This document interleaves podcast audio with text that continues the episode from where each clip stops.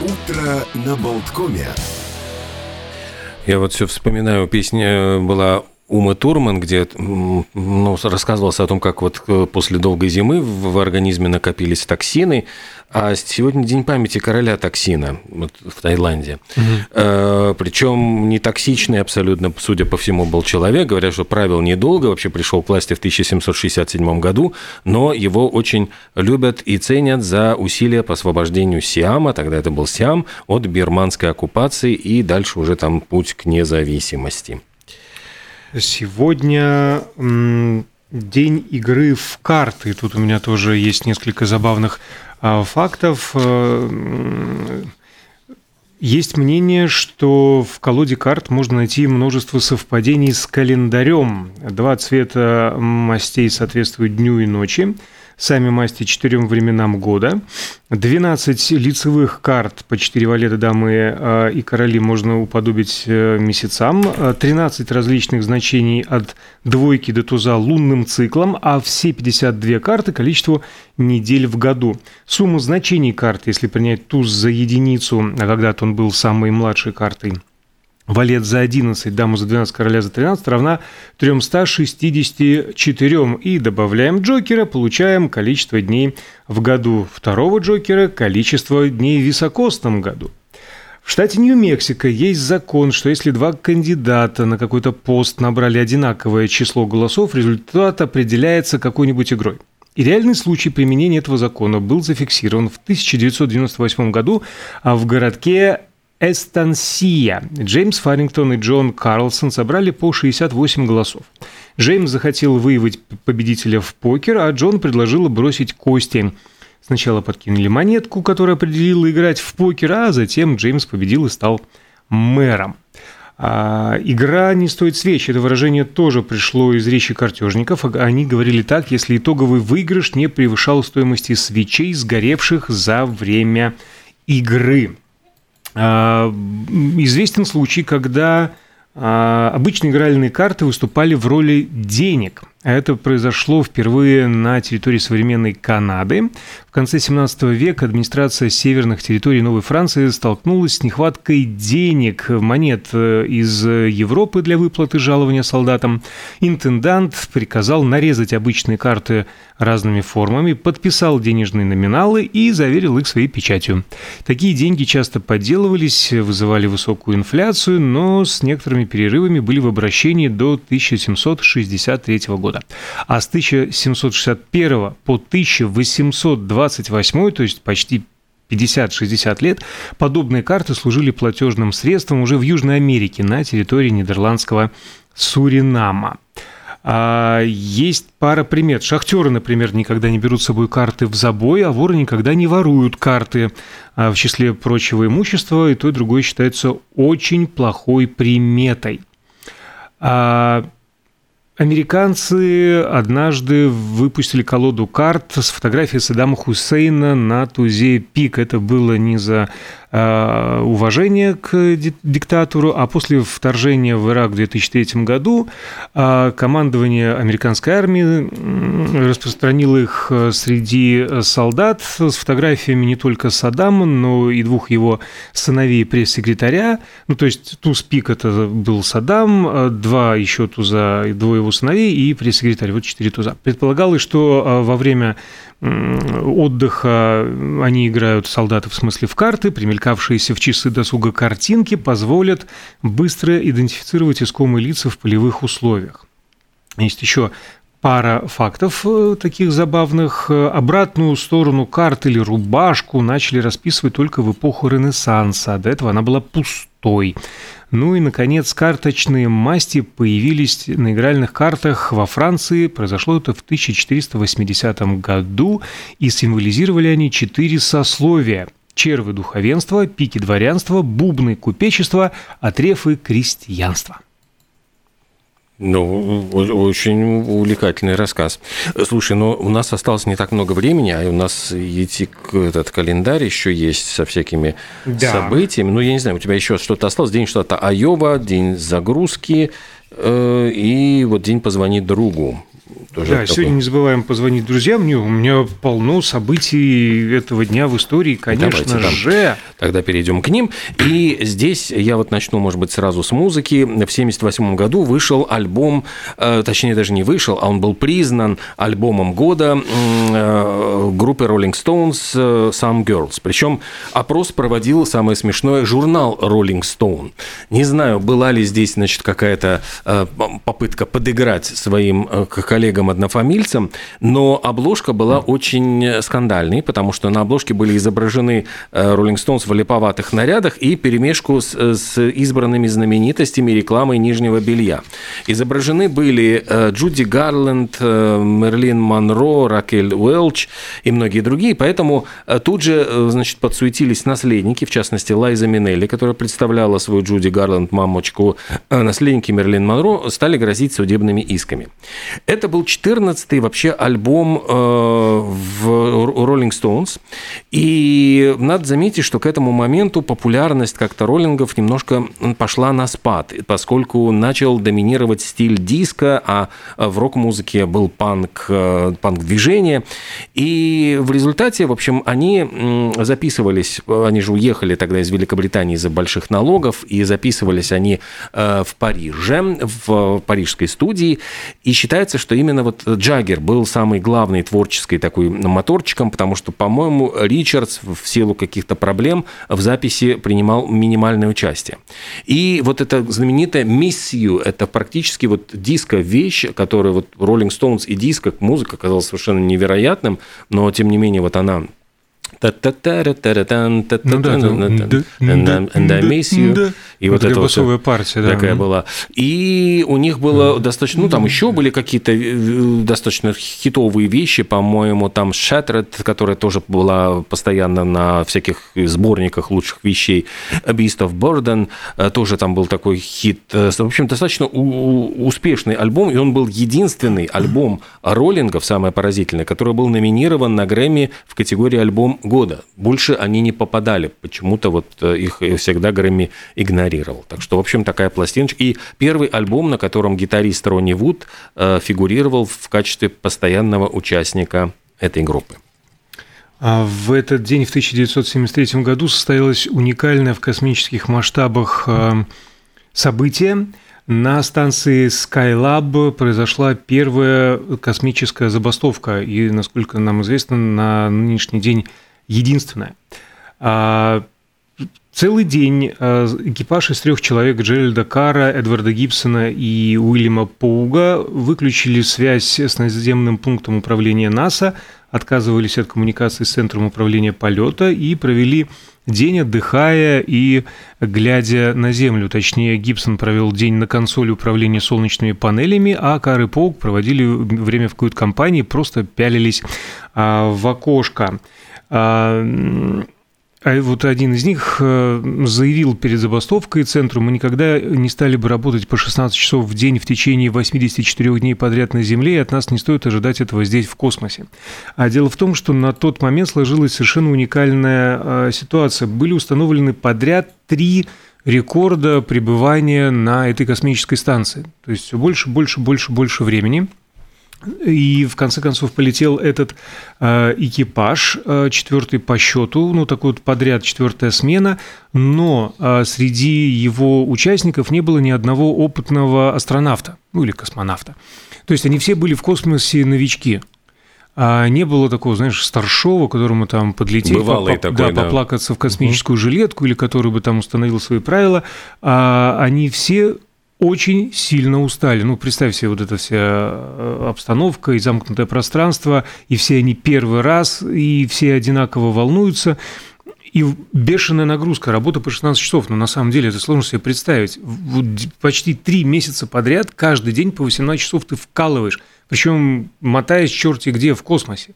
Ну, естественно, в общем-то, нервы не выдержали, и они хотя бы на сутки отключили аппаратуру и дали себе день отдыха. Разумеется, НАСА сделала а, выводы, и эта забастовка стала такой отправной частью для многих исследований, в том числе психи, ну, психологии космонавтов. И один из этих выводов, собственно, является то, что, по крайней мере, один член экипажа Международной космической космической станции должен быть ветераном, совершающим не первый космический полет а, в жизни. В этот день э, в советском прокате в 1970 году вышел фильм «Король олень». Очень необычная пье... Э, такая картина. рыцарь мой. Ой, там я помню, что это очарочку, очарочку получишь, и не всегда. Там Нет, а я помню вот, вот другие там Анжелы, а я Алла вот... Борисовна Пугачева, да, первая песня. Да, это практически вот первое появление Пугачевой вот так в, в таком общественном пространстве публичном. Сергей Юрский там какого негодяя сыграл, такого ну, жуткого. Э, Юрий Яковлев там был просто великолепен. Там Ужасен Олег Табак... со своей испаньолкой. Табаков там, в общем, ну, то есть очень так Олег Ефремов там снимался. Mm-hmm. В общем, картина, которая была очень необычная для советского кино, потому что это была экранизация э, значит, пьесы Карла Готца, это театр Дель Арте, и там так настолько... Ну, ну в общем-то, он как, поставлен такой, как телеспектакль. Так, ну, такой, напоминаю, но это он вышел в кинопрокат, то есть это вот именно в кинопрокате такой прямо как будто бы, да, спектакль. Я помню, что в детстве на меня какое-то такое, такое гнетущее впечатление, наверное, был слишком маленьким для такого просмотра серьезного, такого пугающего фильма, там, тем более там маски. Да, менялись эти вот. В общем, в свое время был такой нашумевший, нашумевшая постановка. А Замечательное такое событие со многими последствиями для многих жителей Земли произошло в 1869 году в городке Маунт-Вернон, штат Огайо, США. Уильям Финли Сэмпл первым получил патент на жевательную резинку, но первым был не он, потому что за 20 лет до него, в 1848 владелец лавки в другом городе Джон Керти стал продавать завернутые в бумагу кусочки выпаренной смолы. Они стали первой в мире жвачкой, которую можно было а, купить в магазине. Спустя несколько лет он изменил состав. Вместо смолы стал добавлять парафин. Для улучшения вкуса использовал специи. Так появилась жевательная резинка «Сосновая магистраль», сливки с сахаром и сосна Янки стоимостью в 1 а, цент. Главной проблемой этих жвачек было то, что э, из-за проблем с очисткой ингредиентов покупателям могла попасться жвачка с иголками. Ну и долго хранить ее было нельзя, натуральные ингредиенты портились. Ну, с иголками, в смысле, сосновыми. Ну, сосновыми, ну, конечно, да, иголками, да, уже, там, знаешь, не, это... не швейными, конечно. Ну, нет, ну, знаешь, это прям, знаешь, вспоминаешь эти страсти. Это же как раз такие, по-моему, советские были страшилки, что и жвачки там вот с иголками. С точенным стеклом да, и так там, далее. Да. Но а, прошло еще много лет, пока фотограф из Нью-Йорка э, в 1871 в домашних условиях не создал жвачку из каучука, а затем запатентовал уже и машинку для автоматического производства. В общем-то, тогда и появилась базовая до сих пор формула приготовления жевательной резинки. Но нечто подобное э, археологи находят э, повсюду в земле, например, в Финляндии кусочки смолы со следами от зубов, э, предположительно 5000 лет этому прообразу жвачки. А есть доказательства, что в Древней Греции жевали смолу мастичного дерева и пчеличной... Господи, пчич... Шип, шип, шип, шип, шип, шип, шип, Пчелиный воск. Вот, пчелиный воск, чтобы почистить зубы и освежать дыхание. С той же целью североамериканские индейцы жевали смолу хвойных деревьев. И что забавно, а Ригли, всемирно известная компания, изначально производила мыло. Но в один момент в качестве такого маркетингового хода куску мыла стали прикладывать в качестве бонуса жвачку. И очень вскоре маркетологи выяснили, что люди чаще покупали мыло именно из-за жвачки, ну и потому производитель решил сменить э, профиль. А первые вкладыши появились э, в 30-х годах прошлого века – на них были изображены популярных спортсменов. Потребителям эта идея очень понравилась. А позже появились вкладыши со звездами Голливуда. И началось коллекционирование вкладышей, которое продолжается по сей день. И цены на наиболее старые и уникальные экземпляры доходят до 1000 евро. А еще жевательная резинка – отличное средство от навязчивой мелодии в голове. Если вот прилипла вам какая-то песня, ходите напеваете ее не первый день подряд, пожуйте. Достаточно буквально 5-10 минут, чтобы внимание переключилось с песни на выживания.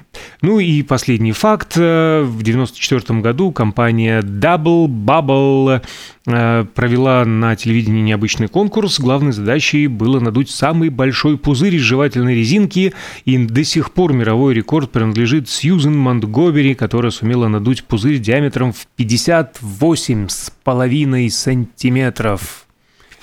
58, мама дорогая. Полметра. Шарик ну, такой. Ну, реально шарик. Ну, в общем-то, надувный. диагональ лаптопа примерно.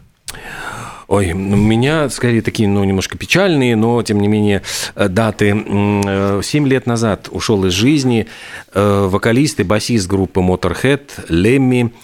И э, скончался он вот, скоропостижно, буквально вот э, из-за агрессивного рака, но э, я читал его мемуары, и это настолько такая вот потрясающая книжка, которая рассказывает вот свой, он рассказывает свой путь в рок-н-ролле, абсолютно не стесняясь в выражениях, она так написана по разбитному, и меня что поразило, я читаю сначала предисловие, и там пишет, ну, кто-то, значит, ну, вот я думаю, кто это такой, интересно, а, что вот в 15 лет я познакомился с Леми, вот мы там, э, я только начинал свой путь в музыке, он там уже такая звезда был, я там, когда с ним познакомился, он завел за кулисы, там, напоил, в первый раз там, типа, напоил так, что потом я там ходил, там, блевал, там, ну, ну там рассказывается все эти рок-н-ролльные истории, ну, только в конце читаешь, что это Хэтфилд из «Металлики», то есть ну, он, оказывается, Леми, вот его взрастил и показывал там чуть ли не первые аккорды, поил виски, там, и вообще э, вскормил, можно сказать, вот и вспоил. И вспоил.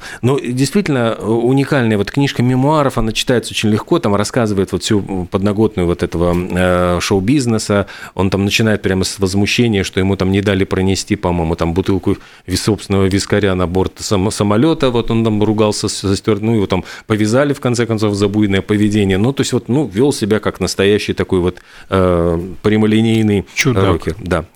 А, и 39 лет назад э, скончался один из участников группы Beach Boys, причем, ну вот Деннис Уилсон, и погиб он совершенно при глупых обстоятельствах. Он два Э, совершил успешных погружение под яхту своего приятеля, причем э, приятель по пьяни выбросил со своей яхты какие-то ценные вещи, и они решили их найти. Причем это было, там, их выбросил чуть ли не год назад, и они вернулись на это место, он стал погружаться, и два погружения были успешными, а вот третье погружение для него стало роковым, и он так и не вернулся вот э, на поверхность, и уже при помощи потом спасателей вот его тело нашли, обнаружили, обнаружили. И он был на самом деле единственным таким настоящим серфингистом из группы Beach Boys. Вот такая вот глупая смерть э, приключилась в, это, в этот день, вот в 83 году. Знаменательная пятерка была собрана в 1998 году британской радиостанцией BBC э, Radio 1, которая провела опрос слушателей э, на предмет лучшего национального рок-гимна и довольно странная для рока пятерка. Значит, на пятом месте Radiohead. Клип, естественно, да. да. А на четвертом вполне себе электрончики Underworld. Такой прям рейв-рейв Born Sleepy. На третьем Verve Bittersweet Symphony. Вообще тоже казалось бы там... Да. На втором, окей, Nirvana Smells Like Teen Spirit – ни малейшего отношения к Великобритании и BBC. И number one Massive, Massive Attack, трип-хоп. Да, это вообще не... Unfinished Sympathy. Ну, обожаю эту вещь, конечно, там и клип такой потрясающий. Да нет, ну, в общем-то, вся Всё, пятерка да. достойная, но в качестве вот национального угу. рок-гимна довольно странно. И еще один опрос в 2005-м. Угу. Америка, радиостанция Planet Rock, опрос 58 тысяч слушателей. А, они назвали, называли величайшие, по их мнению, рок-группы всех времен. Итак, а, на первом месте были объявлены Pink Floyd. На втором месте э, Цепелины, бронза у Rolling Stones, затем The Who, ACDC, U2, Guns N' Roses, Nirvana, Bon Jovi и на десятом месте Джимми Хендрикс. Где Битлз, я вас спрашиваю? Ну, с другой стороны, э, судя по тому... Битлз универсальная группа. Судя У по... них можно найти Все, произведение, да, а, в да, любом вплоть стиле. до кантри. И слушатели, кстати, вот как раз сказали, что 70-е годы – это золотой век рока, а затем уже там все остальные. Что еще приключилось? В этот день э, родился, во-первых, из музыкантов Джон Ледженд, достаточно тоже такая фигура культовая. И в 1979 году на экраны вышел фильм Георгия Данелли «Осенний марафон», и очень интересно, что в в фильме снимался непрофессиональный актер, немецкий из ГДР журналист Норберт Кухинке. Э, и... Скажи мне, я алкач? Да, вот я алкач. И Данелли пришлось очень сложно пробивать его кандидатуру. Дело в том, что э, чтобы снимать иностранного актера в советском фильме, там, оказывается, нужно было столько согласований, столько вообще каких-то бумажек подписать. И в конце концов Данелли его стал снимать на свой страх и риск. И абсолютно, то есть там, э, ну, в конце концов, там поставил просто студию перед фактом, что все отснято с этим актером. А еще название была такая вообще «Горестная жизнь Плута». Там такое, ну, какое-то такое грустное название у драматурга Александра Володина. Он изменил Георгий Данелли, а название на «Осенний марафон», а вот это название такое про эту горестную жизнь называется так произведение, которое переводит героиня Галины Волчек. То есть вот он туда перенес, чтобы сохранить каким-то образом связь. Ну и вот говорят, что Басилашвили очень Данели не хотел видеть в этой роли, то есть это вот как бы он э, почему-то для этой роли он хотел э, Калягина. Но Басилашвили был очень настойчив, очень просился, а почему-то вот, значит, Данелия считал, что Басилашвили очень властный, очень такой, значит, дескать, ну, э, вы, ну выглядит, во всяком случае, таким со стороны, а его герой такой робкий, мягкий, нерешительный. И потом оказалось, что настолько Басилашвили вот попал в этот образ, и вот никого другого невозможно ну, я представить. Пытаюсь как раз себе представить, Калягин был бы интересен на самом деле совершенно другой за его этими вечными другой, придыханиями. Конечно, да. И есть хочется, и худеть хочется, но тем не менее Интересно. А 88 лет замечательнейшей актрисе Мэгги Смит. Да, а, это... Аббатство Даунтон – это последнее, что я могу вспомнить. Ну, и, и Гарри, Гарри Поттер, Поттер, и а все эти голливудские 50-е, 60-е, извини, угу. это по твоей части. Ну, она была, в принципе, такой красавицей. Два Оскара у нее. Там, по-моему, да, я боюсь сейчас соврать, я так не, не смотрел специально, но это легенда, легенда действительно кино. Э, и, кстати, про легенды сегодня отмечается 40-летие группы Наутилус Помпилиус. Тоже. Эта музыка будет вечной. Слушай, а 40 лет это э, с момента чего? Когда они... Ну, с момента, наверное, начала записи первого альбома, как-то так. Ну да. Сегодня он еще не юбилей, но скоро будет. Сейчас 49 лет с момента публикации «Архипелага ГУЛАГ» Александра Солженицына. Его опубликовали в Париже. Впервые книга тоже такая, ну, монументальная, там в нескольких томах. Архипелаг ГУЛАГ – это далеко на севере, а мы же после непродолжительной паузы на новости и рекламу поговорим об Одессе. У нас в гостях будет замечательный… Исполнитель Феликс Шиндер, э, исполнитель одесского, я не знаю, он, он, его очень трудно даже найти. У себя он называет э, хулигангста, вот э, хулигангстера такой вот mm-hmm. стиль э, с одесским переплетающийся одесский фольклор, э, поп-музыка, рок-музыка. Бог знает, спросим его, когда появится в студии.